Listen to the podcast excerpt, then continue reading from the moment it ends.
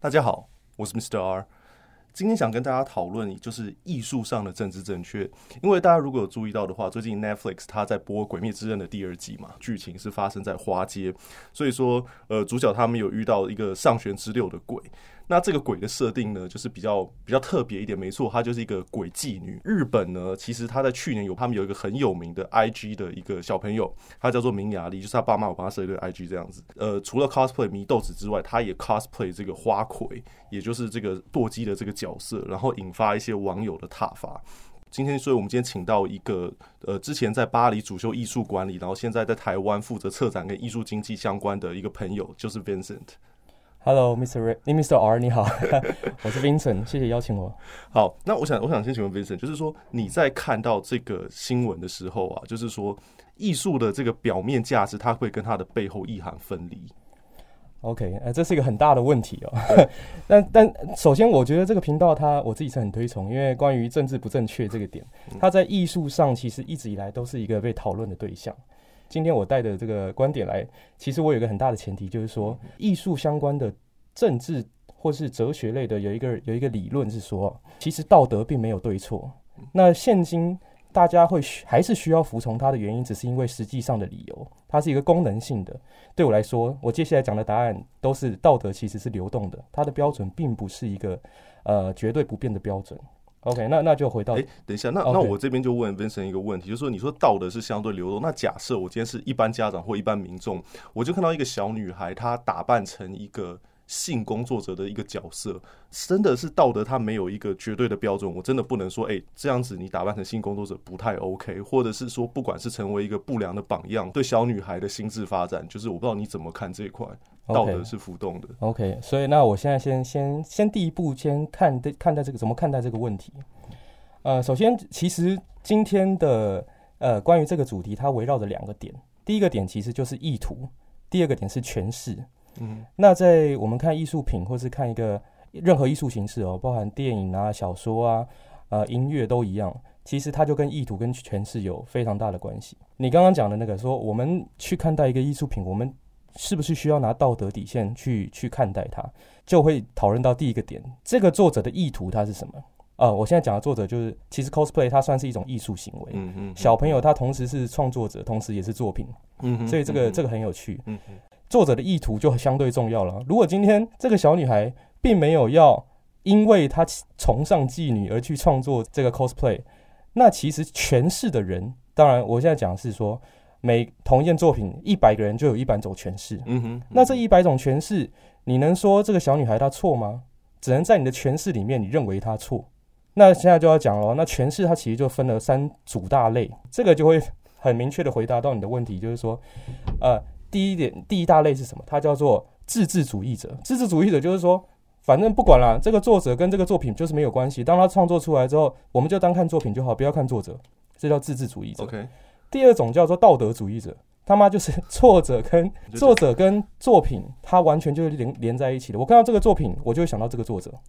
最后一个叫做非道德主义者，他其实就有点像一个在跳脱这两种主流思维，嗯、就是说，其实我们看很多作品觉得好看，其实某部分是因为里面的角色他有道德瑕疵。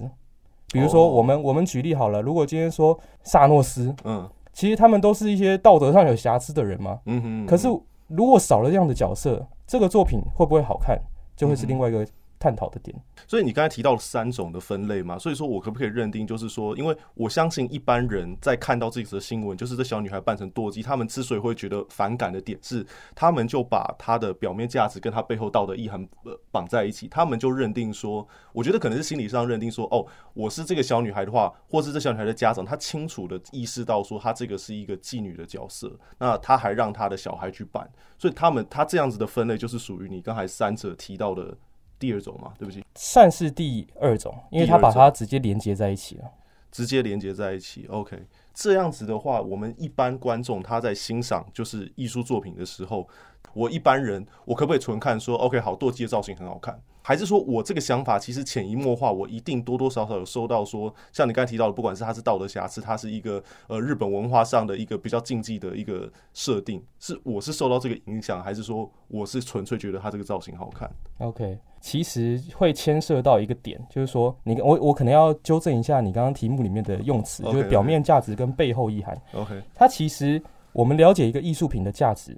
也是你肯定是你刚刚讲的表面价值，它它其实不用表面或是背后去称呼，而是说我们去了解这个艺术的本质的定义是什么。那我们去看待一个艺术品，它其实就有所谓的内在性质与外在性质。内在性质它其实就是说，哦，我们只看作品它的构图、它的颜色、它的美感是什么样，所以可能会有相对应的理论学家或是美学家去说，哦，这个东西好，它好的原因是因为这个作品本身带来的一些。呃，美学上的价值，Okay. 这叫做内在性质。可是外在性质就是会回到我们刚刚第一题，就是说，我们去讨论这个作品在这个文化脉络底下，或者说它在这个市场底下，嗯、或者说它今天被谁推崇，可能有一个呃名人啊，或是一个有有权势的人，他觉得这个作品是好，所以它是好的，嗯、这叫做外在性质。所以当然，如果我们今天去看一个艺术品，它把作者也讨论进去，它其实就有一个历史脉络，因为这个作者是什么样的人，所以他作品是什么样的作品。嗯哼，那这个就属于外在性质。所以我们刚刚第一题讨论其实是外在性质的部分。所以说，呃，那继续讲的话，一般大众他们去看一件艺术品，其实我们能看的其实是外在性质，因为内在性质它是一个很专业的部分。OK，那如果去看外在性质的话，你不免会牵涉到你当时处的时代，嗯，然后你自己的个人的经验。因为你的经验会引导到你怎么看待这个艺术品，对。再来就是你怎么了解这个创作者，嗯哼。那怎么了解这个创作者，就就回到刚刚那三大类的分类了。如果你今天是呃道德主义者，你看待这件作品就会跟作者相连接。可是如果你今天是呃自治主义者，你在看作品的时候，你就完全不会考虑作者，你就会只会看这件作品本身。呃，我们去讨论它，你只要知道自己是哪一类型的。的观念的，哎，对不起，我我这边有个问题，就是从你称为一个艺术工作者，就是你刚常常跟一些艺术家沟通，帮他们策展嘛。那你看待这三类的群众，你会不会有讲白了，就是有没有优劣之分？你觉得，呃，一般的大众他们处于哪一类的状况，在欣赏作品的时候是比较完整的一个，或是比较完整的一个呈现？我不知道你怎么看。像，因为你第一题提到纯艺术，嗯哼，其实纯艺术这个问题。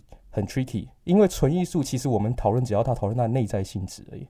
OK，那一般大众没有这个背景专业，可能他也不了解艺术史，他也不了解所谓构图、所谓颜色，他只是纯粹觉得美，他是叫经验。哦，oh. 如果是经验的话，那就直接回到我觉得就是说，它就是一种呃外在性质了，因为你的经验会影响到所有你观看观看的感受，它是一个直觉式的。网络上乡民就说啊，他妈。这个妈妈或这个小孩完全不懂这个历史背景，完全不懂舵机，她她是一个成油国里面的一个妓女，你就让她办。那请问一下，凭什么是你来决定这个小孩不能办这个？小孩如果只是纯粹欣赏他的作品的内在性质的话，嗯哼，他的意图是纯粹欣赏纯艺术，嗯哼，那你用外在性质的标准去限制这个小孩的创作，其实某方面来讲，对艺术艺术这个类别的创作。道德主义者是让艺术倒退的那群对象。如果艺术跟道德绑在一起的话，是倒退嘛？但是有些人就是觉得说，如果我们如的艺术作品没有，或是任何的表演艺术，它没有任何的审查机制的话，它会不会有些道德疑虑？就是不管是风俗啊，或者是一些政治上的疑虑。那我是小朋友，那今天如果是这样子设定的话，是不是就？不应该有所谓的限制级的设定，就是说，我们给小朋友观看，或是任何场所呈现出来的艺术装置，就是我们没有色情、暴力，或者是说，呃，年龄上面、心智上的限制。回到这个社会的现状，嗯哼，我们有两千三百万人口，就会有两千三百万种诠释。嗯哼，你当今社会主流的价值观，就会引导到你所看到的艺术品，或者说艺术品的发展，就会到什么样的阶段？我们今天换个场景，我们到北韩去。你会发现，北韩的艺术品，甚至他们根本没有动漫作品，他们没有影视作品，因为他们的所有的艺术类别只能服务于一种目的，叫做政治。OK，那对于一个艺术发展，你觉得它是好的吗？反过来这样问，当然是不好的。但是我我想问一个比较极端的情境，就是说，假设我们今天艺术跟道德完全脱钩，就等于说我们不应该对艺术的呈现有任何的管制。嗯、那对不起，我哎、欸，你知道是最近那个。《鬼灭之刃》它有被拍成一个 A 片嘛？就是叫什么？哎、欸，不是华根初上那个，干这叫另外一个什么我忘了，反正就是祢豆子的一个真人版的 AV。那 AV 某种程度上它也是一个道德的呈现嘛，就回到堕机这一题。那如果像它是一个艺术艺术上的呈现，那我们该不该限制它被呃任何的年龄层观赏？嗯、就是比如说，好，今天小女孩她很喜欢《鬼灭之刃》，她扮成堕机，她可不可以去欣赏？《鬼灭之刃》的 AV，OK，这个方解决方式其实很简单。其实现在呃主流的系统或者机构，他们已经在做了。就是说，创作者有道德上的瑕疵，跟作品上有道德上的瑕疵是不一样的。作作品上有道德瑕疵是说，哦，他本人本身创作者没问题，但他想要借由艺术的手法、艺术的方式去表达一些没有道德的事情，比如说。暴力是不好的，uh huh. 可是你暴力式的艺术是可以讨论的。暴力术艺术可能是你用爆破啦.可能用砸东西啦，uh uh. 这叫爆破式的艺术。那你要怎么样去说爆破式的艺术不暴力式的艺术是需要被限制、禁止的？其实它需要有一个讨论空间。所以说，今天背后需要做的功课，其实就是说你要了解从一个一个人到创作艺术中间这个转换的一个过程。你要什么样的事情让它变成了艺术？这叫做作品的道德。好，我们刚才提到了，就是说道德跟艺术框架脱钩这件事情。但是我这边想问 Vincent，就是说你自己的观点，就是撇开你刚才提到的理论，你自己的观点怎么看待这件事情？也就是说，你觉得道德框架它跟艺术脱钩到什么程度，以及说我们现在的社会它适合脱钩到什么样子的程度？OK，我自己哦，我自己看一件艺术品，我一定会去看它作者是谁。所以你自己是属于你刚才提到三个类别里面的的呃呃叫做反呃，其实有点偏向道德主义者，但是我更希望我自己是非道德主义者。Okay. 也就是说，你会去欣赏这件作品它背后创作者的这些道德瑕疵，嗯、用新的观点再回来看艺术作品。OK，因为现实就是这样嘛。我们一个人创作的东西，不是有些那种网络上的那种心理鸡汤都会说，呃。你做了什么事情成就你现在是什么样的人嘛？对对对对，等于说你创作的东西，其实某方面来讲也是你自己生命的一部分。嗯，你很难去真的把它脱钩。那如果今天这个人的道德瑕疵属于你可以接受的范围的话，别人不能接受，我不，I don't care。但是如果我自己可以接受，那我去看这件作品，是不是可以让作品觉得欣赏的角度变得更有趣呢？我会这样去看。对啊，那我直接问你一个问题：假设我今天有个女儿，然后她今天扮成堕机，那你是我身为我朋友，你会怎么看待这件事情？我会先问你，他妈为什么要让小孩扮堕机？我会说啊，他就是很喜欢的，他他其实不知道堕机背后的设计是个鬼精女，他只是单纯看到，他就说，哎、欸，花魁头上插个发簪，他觉得这样很好看。那你会怎么看待这件事情？我会问，那你喜不喜欢？你说问我还是问我？问你？问我吗？我就是。好了，那那时候我我收赚蛮多钱，就说女儿 cosplay，我就会说，嗯，说喜欢，我觉得可以接受，我就觉得女儿扮这样子是可爱，然后我也赚钱。那你会怎么看待这件事情？这会又讲到另外一个问题，就是说今天所有事情都会有代价，代价就会可能它是它后续的效果喽，可能是社会责任喽，可能是各种酸民的这种留言喽。嗯哼，有没有知道会产生这种后果？其实跟你当初创作的意图可能会。有连接，可是我的意图跟我女儿不一样。假设我女儿的意图就是说干好好看，嗯、那我容许她的意图就是说，哎、欸，那她开心，然后我可以赚钱。那你怎么看待这件事情？那只要达成目的的，这件作品就已经完美了。哦，哎、欸，这个答案不错。对，因为你确实赚到了流量，对吧？大家开始讨论了。对对对。哎、欸，你赚到名声哦。小朋友开不开心？小朋友不会去看那些酸民的留言，他根本不 care。那他穿了斗鸡的衣服，他开不开心？他开心。哎、欸，那这件作品就完美了。所以我，我自己是一个观众啊，我我我旁观者，我看这件事情，我一点都不 care。很主要的原因就是因为别人的诠释跟这个作者的意图有没有相关呢？没有相关，那在吵什么？对啊，那我道德下，我道德上，我并不觉得这个小孩扮堕机，他的意图是不好的呀。可是别的家长会不会管说，假设今天小孩子可以扮成一个鬼妓女，这件事情没有被管制的话，是不是传递给一些心智尚未成熟的族群，就是说？这样子的行为是 OK 的，他不想要传递这个讯息。这 这，其实就是这个社会很病态的一面。你不觉得很多利益团体，嗯哼，他们站出来发声，其实说到底就是为了利益嘛？对。那他们今天说要帮弱势族群发声，或者说他们为了要教育目的，为了要帮自己的小孩争取未来发展，这成长的需要一个健康的环境。那不好意思，你管好你自己小孩就好。对啊，你连自己的小孩都管不了，他不能穿。那个妓女的衣服，你凭什么去说别人需要有这个社会责任呢？我我觉得理论上是这样子，没错，我自己也相信是这样。但是讲白了，今天我们都没有小孩，假设今天有小孩，我们能够。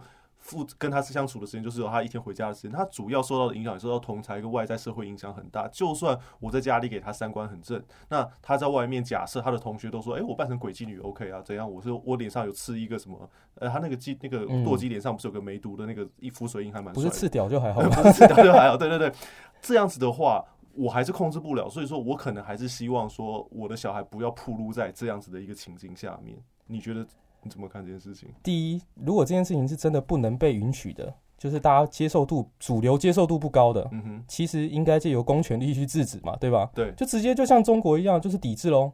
那那第二，如果这种我们自己小团体，我们个人，你说你不想要让小孩暴露在这样的环境，那首先先问一下，这些背后的教育是不是已经做到了这个够足够足够充分去否决这件事情？因为我前面也有提到说，看一件作品其实就是交流，就是我跟你的交流。嗯哼。因为作品想要被你理解，你也想要理解。对。如果没有这个交流的动作，你反而直接先本能性的抵制的话，那他未来绝对不会达到一个妥协，他只会不断的冲突下去。那 那今天如果你连功课都没做足，我连他妈为什么堕鸡他背后这个呃艺伎的文化、日本的文化，然后让。你自己的有能有没有这个能力去使用这个文化的挪用？这叫文化挪用。嗯哼，那你你没有这样的一个探讨，就直接去做，等于是无知嘛。嗯哼，嗯哼，无知是不是罪呢？我觉得就让每个观众去评判。但是说，你说他没有做足功课就下去，不管是体验这个，或者是直接去。某种程度，他自己也是展示这个艺术嘛。那这样子是不是间接可以帮助他推广他原本的一个艺艺术呈现？就像是呃，美国他们每年到万圣节就会炒一个议题嘛，就说你不可以做 cultural appropriation，你不可以，比如说女生都喜欢穿成暴露的新印第安人啊，或者是说暴露的旗袍装什么，那他们就觉得说，诶，你这样是对他原本文化或者原本艺术呈现的一种侮辱。但是有没有可能这样子是间接可以让这个呃这个艺术可以存续下去？我我觉得很有趣，当今会有产生这么多问题哦。对，其实大部分我说一句很难听的话，因为大部分人都不做功课，大家就会觉得说，哦，我可以在 Instagram 上穿的漂漂亮亮打卡就好了，对，或者说，哦，我今天就是为了赚流量，嗯，啊，这件事情本身就是一个很非常无脑的行为啊，对，对，无脑的加，而且刚你刚举那个例子，就是说，哦，我就是想要赚流量，其实它就是一个很会产生问题的一种意图啊，嗯哼，但我也不说好坏。无脑也不是好坏，就是一个社会现状嘛。那今天你说哦，是不是好往好的方面来看，这个文化可以得以续存？对。可是很难很悲观的说啊，这个文化已经跟当初这个文化是完全是两回事了。对。今天你你你想想你自己的呃几岁五岁的小朋友看到一个暴乳装穿的印第安人的。服装，他没有念过印第安人的历史，他会觉得印第安人是什么样的人？就是一群穿着暴露，然后骑着马，然后拍 IG 的人。他会觉得印第安人都是这种人。你会觉得他未来会想要装扮成这样的人吗？但是，but 要是没有这群无聊的可能女高中生或者女大学生穿的暴露装，可能大家久而久之就不会有印第安服这件事情。大家可能就除了经过一些礼品店看到有那个印第安酋长装，他们就完全。这个就等于说，它这个艺术的在文化上的延续就这样断线了。是是，现在很多文化其实就是这样的，很多语言就是每天都在消失嘛。还是我们每一个就是快消失的语言，我们就看有人 可不可以把它就是爆乳化，或是他直接做那个语言版本的 A 片，我觉得是一个很不错的方式。可是回到一个问题点，就是一样诠释。嗯，你怎么去看待文化这件事情？那文化它本身存在的目的又是什么？你看，如果今天文化它的目的并不是为了延续。它就只是一个生活方式的时候，嗯，大家会去延续，它是觉得哇漂亮，它有价值，嗯。可是今天你看到价值已经跟它原本的价值是不一样的东西的时候，那这个文化还没有还有没有需要延续的必要？比如说你今天是一个酋长啊，我我讲一个很极端的案例嘛，就是举例来说，一个对呃印第安人完全不了解，下一张白他都没有听过这个，他可能看到一些人穿着暴乳装，然后可能背后刺着羽毛，脸上画的酋长装，那他可能会不会有可能他就是这样子好奇说，哎、欸。这群低能儿打扮成这样子有点奇怪，我想要了解到他原本的呈现应该是什么样子。有可能，有可能。那我们为了这个 少众的人的可能这样子的想法，我们做这样子的行为去存续这个文化，是不是一个合理正当的手段？我只能说有更好的方式。你你不好意思，今天我们会续存一个文化，是因为它这个文化美，对吧？它有续存的必要。可是它续存的方式，如果是用这种很低俗的手段，那它最后终究变质了之后，请问一下，能保留你你你能把握一百个里面有几个人是真的会因此产生好奇去理解它？我觉得有一个就了不起了吧，有一个就了不起。嗯、但是剩下九十九个都会认为印第安人文化是暴乳文化哦。嗯，我觉得祖先会哭哦，对吧？但是我说更好的方式是什么？其实你可以用比较正规的手段，比如说呃办展览。用教育的方式，可是它相对就是无趣啊，而且它的受众就是它的曝光度就不会那么高，就是我觉得这就是一个几率的问题嘛。就像你刚才说的，如果我看到暴乳一定要让，我有反思的话，就是百分之一的几率。其实如果这样子母体数够 呃够大的话，它还是有机会被很多人就是更加深度的认识。但是如果说我只是以一个学校美术课啊，或者是展览的方式来呈现的话，可能一般就是本身对美或者是对文化体验。比较浅薄的人，他就可能不会想，就看到那就觉得说，哦，好好八股哦，就是我为什么要去这样了解一个很无聊的一个酋长文化？他他就不会这样想，对对啊，所以是不是还是尽可能增加母体数曝光，然后让大家去 增加母体数的前提哦，就是你这个社会足够有足够的开放的程度，跟他的教育是做到非常完善的程度。因为如果没有这个前提，等于是你跟一群智障。说我们要懂这些文化艺术，那智障之所以是智障，就是因为他没有能力或者他没有契机，他不想去懂。等于是你今天做了一件事情，有可能负面效果比正面效果更大。所以说，那你你怎么看待说，可能对于某一个文化而言，或者每个某某种艺术呈现而言，它的存续就是它最大的目的。就是那如果是这样子的话呢？我我会说，文化它的目的并不是存续。OK，因为文化之所以会消失，就是因为它目的不在于存续，它是在于使用。今天那些日本的那种宗那种神庙的文化啊，那种哎他们的祭祀啊，或者说你大甲妈祖绕境，嗯哼，它之所以还会存在，不是因为它美或什么，而是它有经济效益。比如大甲妈祖，它周遭可能那每一年的活动，它可能周遭带来的经济效益很大，所以它可以存续下去。那你说那些非洲少数民族，他们的语言？他们有存，他们没有存续下去的原因，就是因为它没有经济效益。当我们这个社会讲求实用主义的时候，这些文化其实并没有实用主义的特性，它除非跟经济效益挂钩。所以你认为说值得存续的艺术跟文化，它都是必须要具备实用主义吗？不是值得，是能够哦，能够 有能力存续的，是因为它跟经济有挂钩。它是实用效果。可是我们这样子，大部分的艺术作品是不是比较偏纯艺术类？它都是跟实体经济没有太大挂钩的部分。最难过就是这一点，艺 艺术跟文化，它们本身的功用就是非实用主义。所以为什么艺术工作者或者文化保存工作者，他们都穷得快死掉了？嗯但他们为什么要做？他们有一个使命嘛？对，他们使命就是觉得这个东西，我们他们就是那一千个、一百个里面。唯一懂得欣赏或者他懂想要去做研究的那群人，那他们的目标是什么？是用他们的方式去把这件事情让更多人知道。可是为什么效益不好？就是因为剩下人根本不 care。除非你用到你找到了一个方式，这个平衡的方式就是说，确实可以给这些人带来经济效益，嗯哼，或是可以让这些人的生活变得更好，他们的生命的层次更高，对吧？有些有钱人他开始有钱有闲之后，他就会开始学习艺术，就是这个原因嘛。嗯哼，当然对他来讲。他自己的身份地位可以更高、更进一步，嗯嗯、那才有续存的能力啊。最后一个结尾，我想要说的是，就是有人说什么样的人民就会有什么样的政府嘛。嗯、哼那其实换句话说，什么样的社会就有什么样的艺术。